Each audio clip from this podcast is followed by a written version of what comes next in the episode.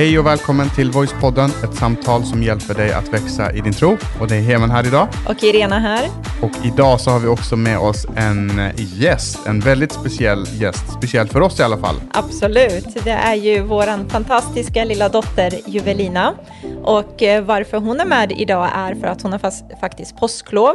Eh, så idag så är poddinspelandet en, en lite så familje grej faktiskt. Familjeaktivitet kan man säga. Familjeaktivitet. Mm. Ska, vi, eh. ska, ska du få säga hej bara så att alla får höra att du, att du också är med?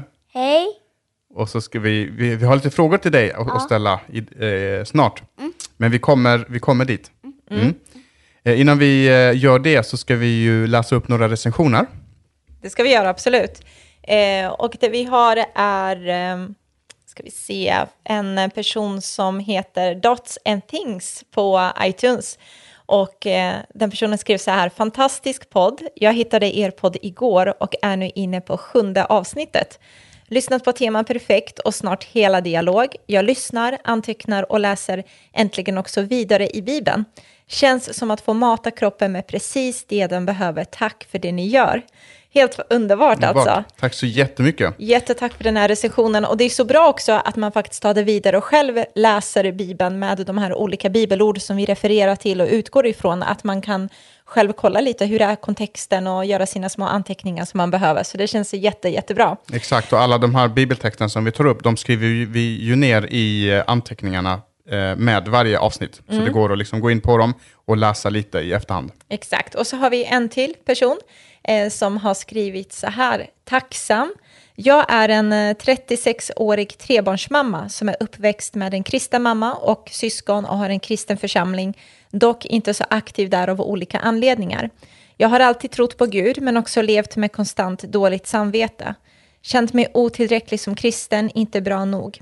Gud har framställts som ganska hård och någon man nästan varit rädd för ibland. Jag har inte upplevt att jag känt Jesus, men längtan har med åren blivit större. Jag vill få min personliga relation med honom, speciellt de senaste två åren som varit de tuffaste i mitt liv, då min exman lämnade mig efter flera otroheter från hans sida.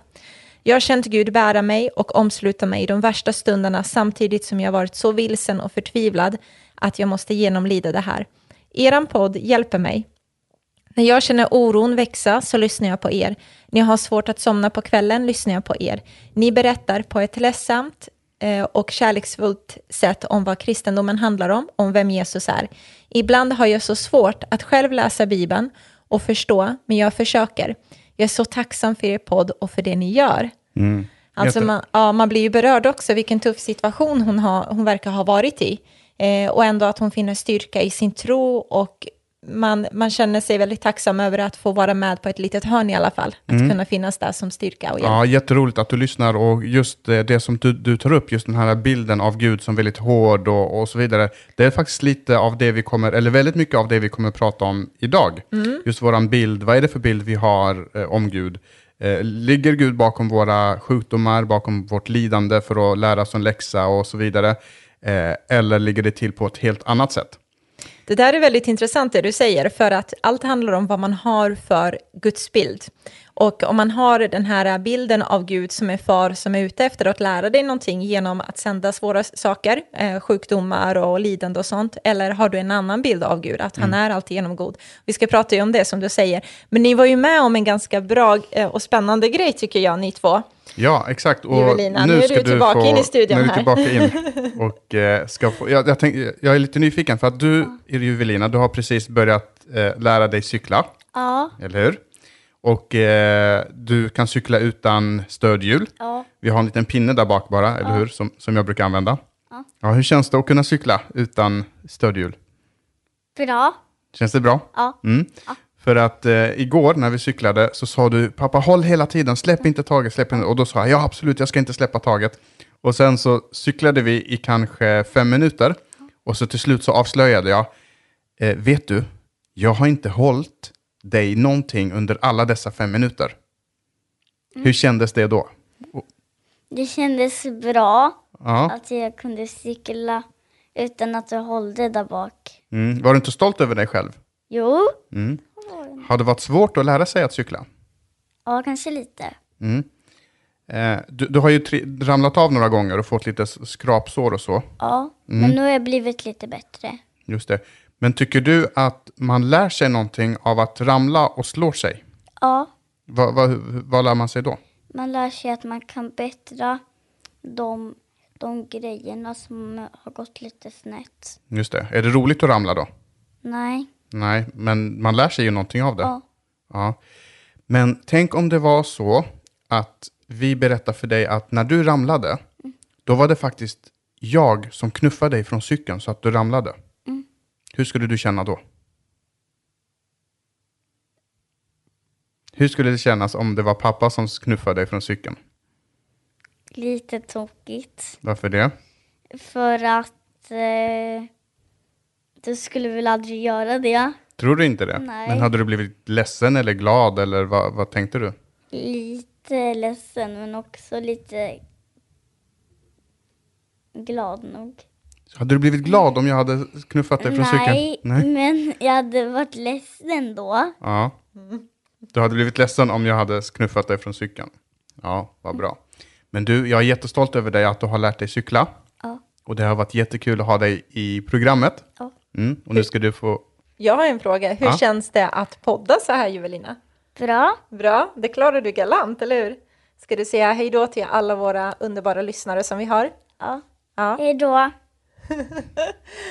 Hej då, lilla sötnos. Vi har,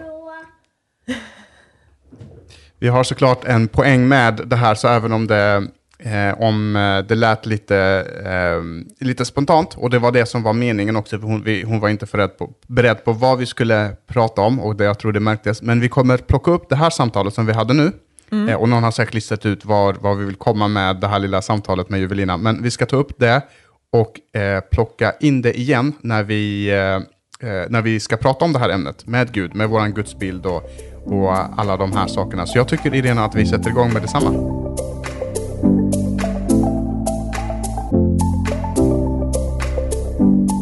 Men vi är mitt inne i det här temat som heter ondska. Och eh, förra avsnittet så pratade vi om eh, djävulen, om vem han är och hur han är och så vidare. Och eh, kom fram till ganska mycket att han ligger bakom ondskan i den här världen. Eh, och, eh, och, och idag, eh, i det här avsnittet så är titeln Ligger Gud bakom sjukdom och lidande? Eh, Och eh, en del som lyssnar kommer direkt säga nej, absolut inte. Gud skulle aldrig skicka eller sända en sjukdom över någon människa eller skapa lidande i den här världen. Och för någon annan så kan det låta mer att jo, men varför inte? Ibland kan Gud använda sjukdom och lidande och sånt där för att lära oss en läxa för att vi ska bli eh, bättre människor. Och här om eh, veckan, jag tror det var två veckor sedan, precis i början av hela den här coronapandemin som vi är mitt inne i just nu, så fick jag ett samtal från en person som jag inte kände, jag visste inte vem det var, på något sätt hade han, han eh, fått mitt telefonnummer. Och så ringde han upp och så ville han prata. Och han hade liksom, eh, kände sig tyngd över hjärtat för att det fanns en person i hans liv som han såg upp till väldigt mycket, som han respekterade. Och den personen sa att, eh, att corona, att det är Guds dom över världen. Att Gud kommer med corona för att straffa människor som en dom över liksom, den här världen. Och då kan man som, som då godtrogen kristen som vill göra sitt bästa och, och, och vara en bra människa och så vidare, ja, men då blir man ju lite rädd.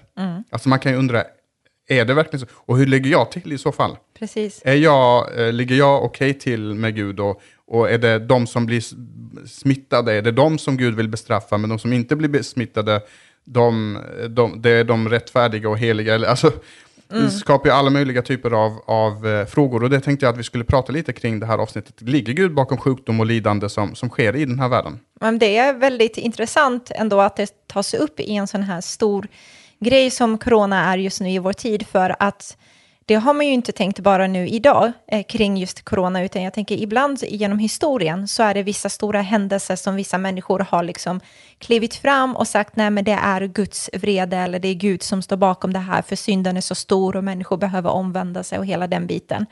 Eh, och det, är ju, det gör ju, rör om ganska rejält. Har man inte en stabil gudsbild och har man inte jobbat färdigt med de här frågorna så kan det faktiskt också vända upp ens gudstro ganska upp och ner. Och det kan även leda till ganska allvarliga konsekvenser. Till att man kanske eh, avsäger si- sin tro för att man inte riktigt vet, oj, men vill jag ha en sån gud då i så fall? Just det. Och, eh, alltså, det är ju en grej, och sen en, eh, en annan grej som jag har märkt på sociala medier, i vissa håll i alla fall, det är att man tar då det här som händer nu och så säger man att nu lever vi i den sista tiden Ja. och snart kommer Jesus tillbaka. Och jag ska börja med att säga att jag längtar efter att Jesus ska komma tillbaka och jag hade varit den första och, och liksom ställt upp på ja, så är det. Men grejen är att så här har vi gjort Eh, och, och så ser man olika te tecken, liksom i, men kolla allt lidande och i den sista tiden så ska människor bli kalla och förhärda sig och så vidare. Eh, men grejen är att den här coronapandemin, det är inte ens det värsta som mänskligheten har varit med om. Alltså om vi bara tittar på första och andra världskriget. Även då fanns det människor som sa att det här är slutet. Nu går liksom hela världen under och Jesus kommer tillbaka. Och så blev det inte så. Eh, för sanningen är att vi vet inte när Jesus kommer tillbaka. Och Nej. det säger han själv, det är ingen annan än Fadern som vet. Vi kommer kunna se tecken på när det här ska ske, ungefär som när vi ser att nu är våren på väg. Men inte den här typen av tecken att varenda, liksom, att, ja, men, eh, varenda liten grej som händer, så ja, men då är det att Jesus kommer tillbaka. Och ja, kommer han tillbaka så kommer vi veta om det. det kommer inte, vi kommer inte behöva spekulera. Nej, men jag håller med dig i det. Jag tror eh, att man har spekulerat allt för mycket i alla tider. Och det har skrivits väldigt mycket böcker och vissa har gått hela vägen med att sätta datum och hela den biten. Men det jag tror däremot är ändå att leva med en visshet i sitt hjärta om att om det skulle vara så att det är den sista tiden så vill jag i mitt hjärta vara redo. Eh, och jag vill leva mitt liv fullt ut med det som Gud har tänkt att jag ska leva mitt liv med. Så det tror jag är någonting man kan ha levande så att man inte liksom så här eh, struntar i att leva ut det liv som Gud ändå har för dig. Utan att man ändå känner att jag tar ett personligt ansvar och vill verkligen upptäcka allt det fantastiska Gud har. Och jag vill leva mitt liv med honom här och nu och inte bara in i evigheten. Men det är lite kul att det du säger det här. Men jag, jag tycker ju precis som du säger att det är så Ja. man ska leva sitt liv. Men det ska man ju göra oavsett om Jesus kommer snart, eller, äh, Precis. imorgon eller ja, inte. men det är det jag menar, för då, då har man ju rätt liksom, inställning. Och sen om han dyker upp, ja men det är ju fantastiskt. Om han inte gör det, men då fortsätter jag leva. Ja, men annars så. blir man lite som en sån här ögontjänare. Jaha, när kommer Mm. han? Ah, precis, liksom, nå- någon månad innan, då, då blir, jag, blir jag bättre. Liksom. Så att, eh, mm. Men det var ju fint, jag tänkte bara, mina tankar sprang vidare när du sa just det här att ja, men jag är redo om Jesus kommer tillbaka. Jag kommer ihåg en händelse när jag var 16 år och bodde i Stockholm och då skulle jag gå och shoppa eh, och så skulle jag gå över gatan. Eh, och där så är det ju ganska vanligt att många går över liksom på rött, du vet, för att det kommer ingen trafik och sen så går en hel stor klunga samtidigt över liksom. Och då var jag en av de här. Eh, och man tänker ju att det kommer aldrig drabba mig när man är en av liksom 30 andra som går över du vet, gatan. Så jag går över gatan som alla andra och jag är så långsam med att reagera. Alltså min reaktionsförmåga, den, är, den existerar typ inte ens. Jag kan se en boll komma farande mot mig och bara där kommer den. Du vet, så står jag still liksom. Och, och reflekterar över vilken fart den att den kommer. kommer, men inte det något finns det. ingen reaktion liksom. Så det hände mig att jag gick över där, trodde jag var trygg och säker. Och så vände jag mig om av någon anledning, tittar till vänster och så ser jag den här cyklisten komma farandes. Och än en gång så tänker Irena och reflekterar, där kommer han, cyklisten, i hög fart. Och för alla andra så skulle ni vara lite så här kvicka och snabba, du vet, bara flytta på er. Nej, men jag står kvar där som att jag är värsta st- byggd av, eh, jag vet inte, sten eller något. Så han kör rakt över mig. Det här Skojar är, du? Nej, det här är helt galet. Han kör rakt över mig. Jag blir platt som en plank, pannkaka, alltså på marken. Och eh, tydligen av de människor som var där så var det ju jättemånga som blev helt skärrade. Och jag kommer ihåg när jag, och jag kan ju vara lite dramatisk ibland, men när jag ligger där nere och jag är liksom, ja men gått med Gud i typ Alltså, ett han, år. han kör över dig med sina två cykelhjul. Ja, alltså. precis. Han körde över min rygg. Så jag ligger platt mot, eh, med ansiktet ner mot marken. Och det första jag tänker på är att Jesus, jag kan inte dö nu, för jag har så mycket kvar, jag måste leva mitt liv. Du får inte ta hem mig. Eller du vet, så här, det var typ så jag tänkte. Eh, och sen när jag kom upp, då var folk helt skärrade och bara, du måste ha haft en änglavakt, sa en kille. Han, jag, alltså jag kände inte ens han. Han bara, jag jobbar som läkare och den här killen har kört över din rygg. Du borde ha haft skador idag och d- det är helt otroligt att du kan resa dig upp. Och det som är helt galet i det här är att jag märkte ingenting. Alltså jag Okej. kände ingenting. Jag gick tillbaka till kyrkan, för det var så här gudstjänst. Och bara, ja, jag blev påkörd där borta, men jag mår bra. Mm. det var helt så här galet. Men det fick mig i alla fall att tänka på, jag har ingen poäng med den här storyn. Mer, Jaha, jag satt och mer- tänkte, jag undrar hur hon ska få in det här nu på ett snyggt och bra Ja, sätt. precis. Att den här cyklisten kom och Gud ville lära mig läxa. Nej, det trodde jag inte då. Eh, men däremot... Mm. Men du lärde just- dig en läxa? Jag lärde mig läxa av att nu går jag faktiskt aldrig på rött. Mm. Jag är nästan så här lagisk med det. Alltså det gör jag inte. Men nej, jag tänkte bara vidare på just det här att du kände dig redo och jag när jag var 16 år, jag kände mig inte alls redo. Jag ville leva livet fullt ut. Just det. Nej, men, och, och, och det är just det tankesättet, att vi försöker se mening med allting som, Mm. som händer i livet. Så om vi blir sjuka, så vill vi försöka se mening. Varför ble, blev jag sjuk? Eller om någon går bort, varför gick den här personen bort? Vi försöker liksom skapa mening utifrån någonting som till synes känns ganska så, så meningslöst. Och, och det är inget fel i det. Alltså, vi, vi, vi, människor är skapade för att försöka hitta mening och det är den här drivkraften efter att hitta mening som ofta leder oss till Gud. Alltså att, att hitta meningen med livet och, hitta, äh, och till slut upptäcka Gud. Då. Men det, Men, ja, Nej, men jag tänker bara att det är också lite så här en trygghet i att försöka hitta en mening i någonting. Men ibland kan jag låta, eh, tycka att det låter ju väldigt så här fromt och fint. Du vet, när man hör... Nu har jag inte såna, jättemånga av uh, sådana vänner som har den här synsätt, men om man ser någon på sociala medier och sådär, ja men Gud skickade den här sjukdomen för att jag minsann skulle lära mig någonting av det och prisad vare Gud, liksom, eller vad man nu säger efteråt, som låter så kristet och så fint och som att man verkligen förstår liksom djupheten i det och så vidare. Men jag undrar verkligen om det är så. och, och, och det kan till och med vara så att det kommer någonting positivt utifrån ens sjukdom. Låt säga att jag, Eh, jag eh, får en diagnos som gör att jag blir sängliggande på sjukhuset. Och där på sjukhuset så träffar jag en människa och så börjar jag prata om min tro för den människan och den personen blir troende. Då är det ju väldigt lätt att knyta ihop, eh, connect the dots så att säga och tänka att okej, men Gud gav mig den sjukdom, sjukdomen för att jag skulle hamna på det här sjukhuset, för att jag skulle kunna få prata med den här personen och berätta om Jesus. Så det måste ha varit så att det var Jesus som gav mig den här sjukdomen.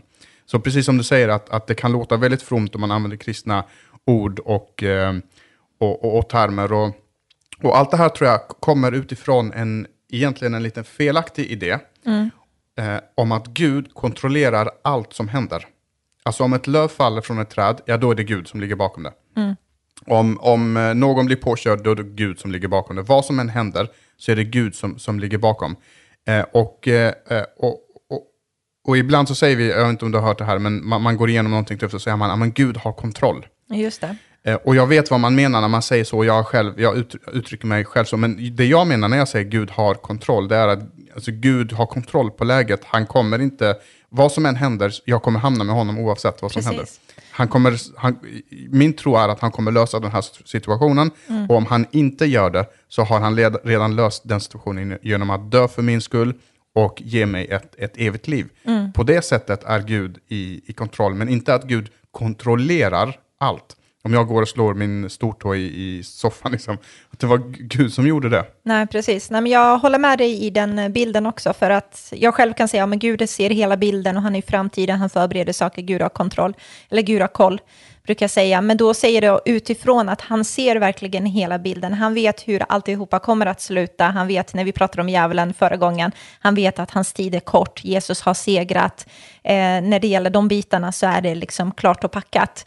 Eh, men eh, däremot så finns det ju ett väldigt känt bibelord där att för den som älskar Gud sen verkar alltid det bästa. Det. Och det skulle man kunna ta utifrån det här att okej, men nu kom en sjukdom i mitt liv.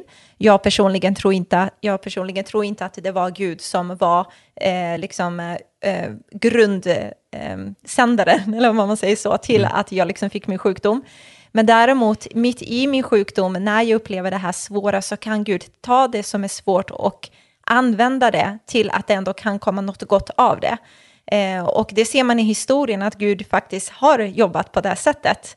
Jesus kliver in i en situation som inte alls mänskligt sett ser bra ut och Gud använder den situationen till någonting gott för att hans syfte ska komma fram. Och det är egentligen en, en bättre tolkning skulle jag vilja säga kring min situation när jag försöker hitta en, en mening i allt det som händer. Att, att eh, nej, det var inte Gud som sände det här, Precis. men Gud kommer ta min hand och så kommer han ta mig igenom det här så att allt som händer nu kommer samverka till det bästa. Det vill Precis. säga, det kommer sluta bra Och även om det kommer innebära förlust, det kommer innebära eh, skada och så vidare, så kommer jag ändå ha lä åtminstone lärt mig någonting. Men Gud gjorde inte det Nej. för att lä lära mig någonting.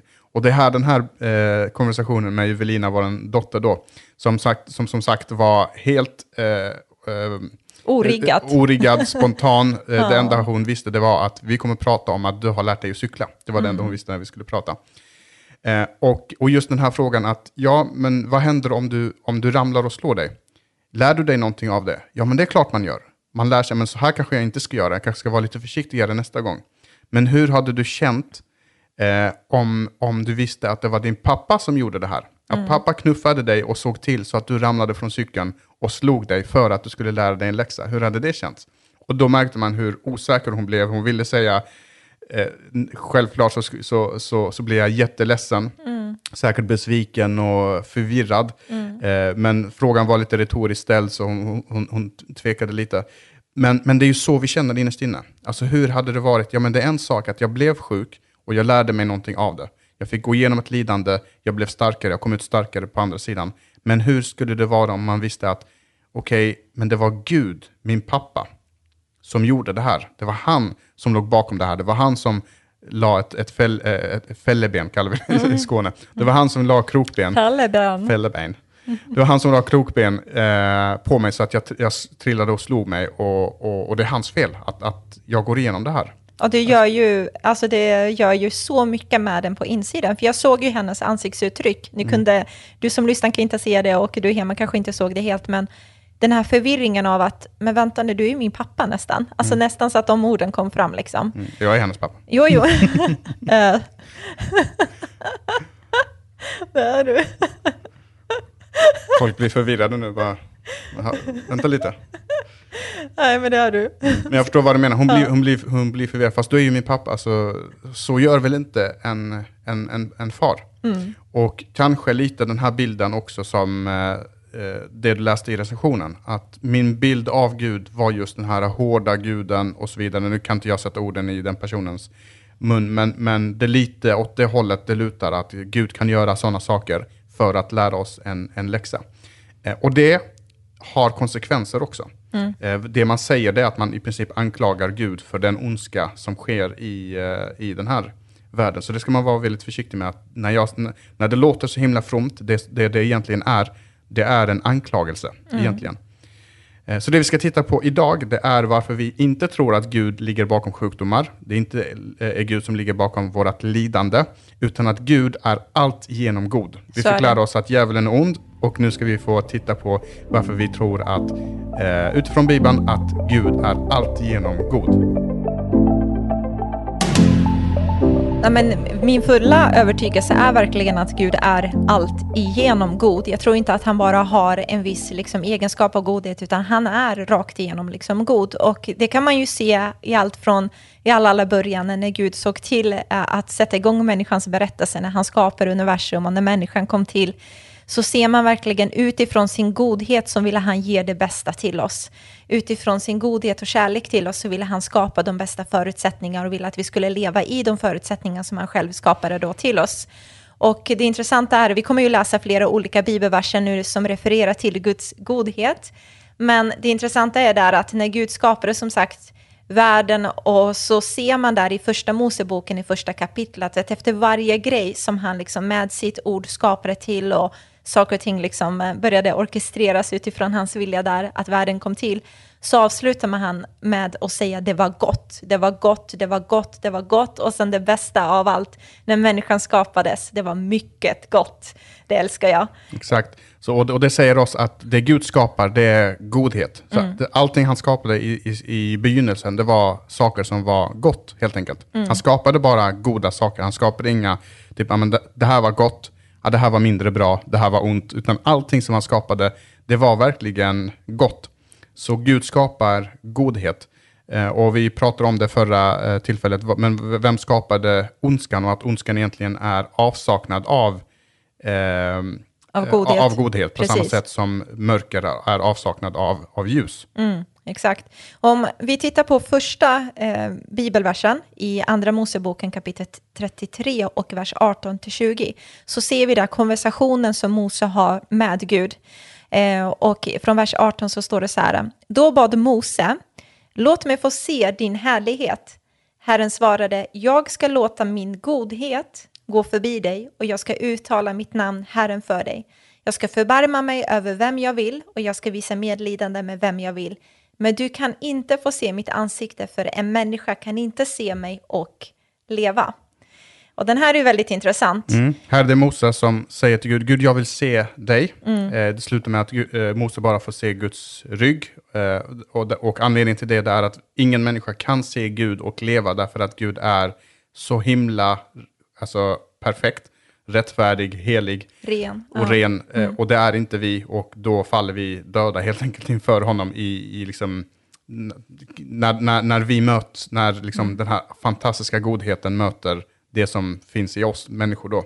Och då säger, och då säger Gud, du, du, kan, du, du kan inte få se mig, men, och så säger han någonting annat som han kan få se, som är lik, nästan likvärdigt som, som att se Gud, och det är att få se Guds godhet. Mm. Och det är det han säger, du ska få se min, min godhet. Jag ska låta min godhet gå förbi dig. Exakt, ja. och, och, och, och, här visar Gud liksom att han identifierar sig som en god Gud. Och, och det är nästan lika med, ett lika med tecken, att få se Guds godhet är nästan lika med att se Gud. Och jag säger nästan hela tiden, för att det är inte exakt samma. Men, men så pass viktigt är det för Gud att visa att jag är en god Gud. Mm. Det är så Alltså jag älskar och det är så häftigt faktiskt med den storyn där, att man ser verkligen, okej, okay, du ska få se någonting som är så oerhört viktigt och det är den här sidan jag vill att du ska se av vem jag är, liksom Mose. Det är inte alla dessa mirakler och grejer, utan det är faktiskt min godhet som du ska få möta först. Och sen så tänker jag att, ja, men Mose fick inte se Jesus, eller Mose fick inte se Gud, men Jesus kom ju, Gud blev en människa och gjorde sig synlig för oss och man ser, tittar man på Jesus liv så är det godheten själv som är där och agerar och lever ut och liksom möter människor, så ser man Guds godhet genom att se på Jesus. Exakt, och vid ett ställe, vi har inte skrivit ner det här, men vid ett ställe så kommer några personer till Jesus och säger han, eh, de kallar honom för god. Mm. Eh, och då säger Jesus, varför kallar ni mig för god? Det är bara Gud som är god. Mm. Eh, och med det sagt, man läser hela kontexten, det Jesus vill ha sagt, det är inte att jag är inte god, utan det han vill säga det är att jag är Gud. Exakt.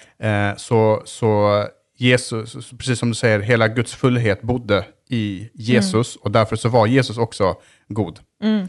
Men vi fortsätter att läsa vidare. Ja, i förra avsnittet så, hade vi, så läste vi just den här texten i Johannes, eh, Johannes kapitel 10, Johannes evangeliet kapitel 10 och vers 10, där vi läste att tjuven kommer för att stjäla, slakta och döda. Mm. Och det här är alltså tjuven, ett fint ord för djävulen. Mm. Så djävulen kommer för att stjäla, slakta och döda. Men sen läste vi inte andra delen av den texten. Nej, eh, Jesus fortsätter och då säger han, men jag har kommit för att de ska ha liv och liv i överflöd. Och där så ser man tydligt hans godhet i att han vill att du ska leva ett liv i ett liv som är i överflöd, där det är gott, där det är fantastiskt helt enkelt. Det djävulen är ute efter det är att förstöra, stjäla och slakta och döda. Men jag, jag är inte där. Jag har bara godhet. Och det är det jag vill liksom att du ska upptäcka och det är det här livet i överflöd. Exakt, så det här, här ser man motsatsen mellan djävulen, han mm. är ond, han skapar död. Och så har vi Gud, Jesus, han skapar liv och liv i överflöd. Det står inte jag har kommit för att de ska bli sjuka och få lidande, utan jag har kommit för att de ska ha liv och liv i överflöd. Mm. Och nästa bibelvers som vi ska läsa visar väldigt tydligt att Gud är inte gott och blandat, alltså påsen, utan där, Gud är liksom en sort. Antingen är han alltigenom god eller så är han inte det. Eh, och i första Johannesbrevet kapitel 1 och vers 5 så står det så här, det budskap vi har hört från honom och som vi nu får kunna vidare för er är att Gud är ljus och att det inte finns något mörker i honom väldigt tydlig bild av att nej men Gud kan inte ha ondska i sig. Gud kan inte ha liksom både lite godhet och sen ibland är han lite sur och har PMS liksom. Eh, utan Gud är allt igenom god. Mm. Eh, han har bara ljus i sig, det finns inget mörker i honom. Det finns en annan bibelvers också som Jesus, tror jag, hänvisar till hur kan liksom mörker och ljus blandas ihop, det funkar mm. inte. Nej. Exakt, nej, och, och, det, och han förändras inte. Mm. Han, han är inte på ett sätt en gång och så på ett annat sätt eh, en annan gång. Han agerar på lite olika sätt. Vi ska prata lite eh, snart här om Gud i Gamla Testamentet också, bara nämna några ord kring det. Men han förändras inte. Han är inte lite det och lite det, precis som du sa, gott och blandat. Han är inte gott och blandat. Nej. Eh, och sen eh, har vi, och så vi, det finns hur mycket som helst, vi har bara plockat ett axplock av några bibeltexter som pratar om Guds godhet. Men skulle du slå upp i Bibeln så får du hur mycket som helst. Här är ett ställe till, det är Jakob som skriver i Jakobsbrevet kapitel 1 och vers 17. Så står det så här att allt gott vi får och alla fullkomliga gåvor kommer från ljusens fader. Hos honom finns ingen förändring och ingen växling mellan ljus och mörker. Just det. Och den här säger flera saker. Dels så säger den allt gott som sker i ditt liv, det är på grund av Gud. Så ingenting som, som är gott som sker i ditt liv är inte Gud. Utan allt som sker i ditt liv, det är, eh, som är gott, det är eh, Gud som, som ligger bakom. Och det innebär att vi har så otroligt mycket saker att tacka Gud för. Det, det finns ingen dag som kan gå och vi känner, nej men idag har jag ingenting att tacka för. Det finns alltid någonting som vi kan tacka eh, Gud för. Det är det ena det, det säger, att alla, gåvor, alla goda gåvor kommer från Gud. Och det andra är just det här som vi pratar om, att hos honom finns ingen förändring och ingen växling mellan ljus och mörker. Så han förändras inte. Han har inte attitydsförändringar, han har Nej. inte hormonrubbningar eller vad det nu kan vara, utan han är den han är och den han är kommer han alltid att förbli. Han är densamma igår, idag och i alla ev- evighet som det står på ett annat ställe. Och det skapar en otrolig trygghet, jag som är hans barn, om man säger så, jag som är hans efterföljare. Jag vet att han är att lita på, jag vet vad, att jag kan bygga mitt liv med honom, jag vet, eller på honom. Jag vet att eh, han kommer inte att förändras, vilket gör att när allt annat i livet förändras runt omkring, om alla andra går och blir något helt annat än vad jag hade tänkt i början, så är det en som är verkligen klippa, en som alltid håller sitt ord, en som alltid är densamma, en som alltid ger mig nåd, kärlek, godhet, en som jag alltid kan kasta mig tillbaka på, och det är Gud. Eh, och det tänker jag att det är en sån Gud jag vill ha i mitt liv, en Gud som inte, där jag behöver trippa på tårna och bara, är du på bra humör eller inte, hur är det idag? Eller, oj, kommer du, vad är det för läxa du vill lära mig idag, Gud, utav det här hemska som jag går igenom? Det är, jag får ont i hjärtat om jag ska vara helt ärlig. Om man har den här bilden av Gud, för det är en orättvis bild av vem Gud är. Jesus kom inte för att döma världen, Jesus kom för att ge oss liv och liv i överflöd. Guds godhet är så stor att Jesus kom och gjorde det möjligt för oss att återförena. Det i sig, alltså du som lyssnar och du som Heman är framför mig, det är verkligen stark, nu inom situationstecken bevis på Guds godhet. Att Exakt. Gud lämnade oss inte den situationen, utan han kom med sin godhet och med sin kärlek och vill återförena människan igen med sig själv. Och det är just därför den här typen av samtal är så otroligt viktigt. Det är just därför det, du som lyssnar på det här också kan ta det här vidare, vidare när du hör den här typen av att ja, men eh, Gud försöker lära mig en läxa eller no någonting kring det här som kan låta lite fromt och heligt och så vidare. Men det, men det man egentligen säger det är att man anklagar Gud för någonting ont som man har varit med om. Ehm, eh, du kan vara med och göra skillnad där, där du är. Du kan också vara med och sprida den, det här avsnittet till exempel, eh, för att folk, eh, fler ska få lyssna om, om Guds godhet. Eh, och du kan också vara med och eh, bidra genom att bli givande, givare eh, till den här podden. Yay! Vi har ju ett, ett handfull givare som är med och möjliggör det här och det folk ger, de pengarna använder vi för att sen marknadsföra podden så att fler människor kan få lyssna och ta del. Och det är därför vi får en ström av eh, frågor och, och brev och mejl och så vidare. Brev får vi inte. Jag bara, brev. Nej, men mejl får vi. 1975, då fick jag ett brev. Ja.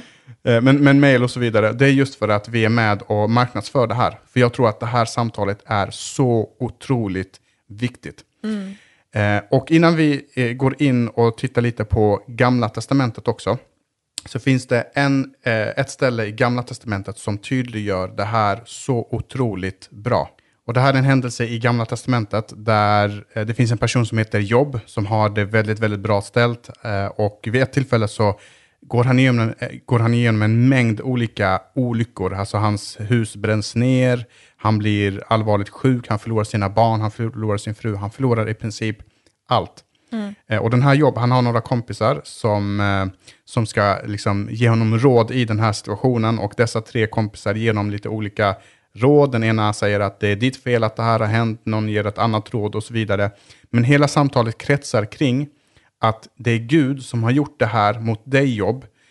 Och, och, och- Jobb bestämmer sig också på ett fromt sätt att även om det är Gud som har gjort det, eller inte även om, utan trots att Gud har gjort det här mot mig, så kommer jag fortsätta att tro på honom. Jag kommer inte förbanna Gud, trots att det är han som har gjort allt det här mot mig. Så i nästan, 30, nästan 38-39 kapitel så sitter de och anklagar Gud och pratar om Gud på det här sättet, att Gud har gjort det här som om det vore det mest självklara i världen. Mm. Och sen i slutet av då Jobs bok, eh, i början på kapitel eh, 39, så, så kommer plötsligt Gud in i bilden och börjar samtala med Gud. Och Gud börjar ifrågasätta... Eh, Gud börjar prata med Jobb, förlåt. Och Gud börjar ifrågasätta Jobb, men, men var var du när jag la jordens grund? Var var du när jag gjorde det här? Och så, och så i nästan två kapitel så ifrågasätter Gud Jobs eh, liksom kunskaper och, och makt och, och så vidare. Var var du när det här hände? Är, är du så mäktig så att du vet allt och så vidare och så vidare. Och i slutet på kapitel eh, 39 så svarar Jobb så här att jag är ingenting. Hur skulle jag kunna finna några svar? Jag, sätt, eh, jag sätter handen för munnen. Jag har talat både en gång och två gånger men inte kunnat svara. Nu säger jag ingenting mer. Det vill säga, jag har sagt att det här är ditt fel Gud, men nu säger jag inget mer för jag inser att okej, jag hade fel. Och bara några, eh, eh, några verser innan i kapitel 39 och vers 35 så säger Gud så här till Jobb att vill du tvista med den väldige, visa honom till rätta. Är det det du vill göra? Vill du visa Gud till rätta? Nu får Guds anklagare svara honom. Alltså nu, nu har du anklagat mig under, under så, eh, så lång tid, nu får du svara, eh, om du, eh, svara mig nu. Och, och då kommer då Jobs svar. Sen kommer då i, så fortsätter det här i några kapitel till och Gud fortsätter att ifrågasätta Jobb. Och så står det så här i slutet på i Jobs bok i kapitel 42 och vers 4 så står det så här. Eh, du sa lyssna, jag tänker ställa frågor som du får svara på. Förut hade jag bara hört talas om dig, men nu har jag sett dig med egna ögon. Jag tar tillbaka mitt, jag ångrar mig i stoft och aska. Och det här är Jobb som säger då till, till Gud att, att nu, nu istället för att bara säga att det här, är, det här är Guds fel, det är Gud som sänder sjukdom, det är Gud som gör alla de här sakerna. Så nu tänker jag vara tyst och så tänker jag lyssna på vad du har att säga om mig så att du får svara mig på alla mina frågor istället. Och så avslutar han också med att jag tar tillbaka allt jag har sagt. Jag hade fel om dig, Gud, om att jag anklagade dig för ondskan, lidandet, eh, sjukdomen som kom över mitt liv. Eh, jag tar tillbaka det, för jag vet att du ligger inte bakom det. Och mycket riktigt så svarar Gud sen att det här är inte jag som har gjort, utan det här är djävulen som ligger bakom alla de här sakerna. Det. Och det får vi också veta i början av kapitel, i, eh, i början av hela den här boken. Så hela den här händelsen är en fantastisk bild på hur, hur det kan låta, för att Jobb lät verkligen som en from, helig, rättfärdig människa. Jag tänker inte förbanna Gud, utan om Gud ligger bakom det här, Då tar jag Då det, tar jag liksom. det. jag bär mitt kors. Precis. Jobb växte och blev stor, men Gud krympte och blev liten därför att det var Guds fel att allt det här hände.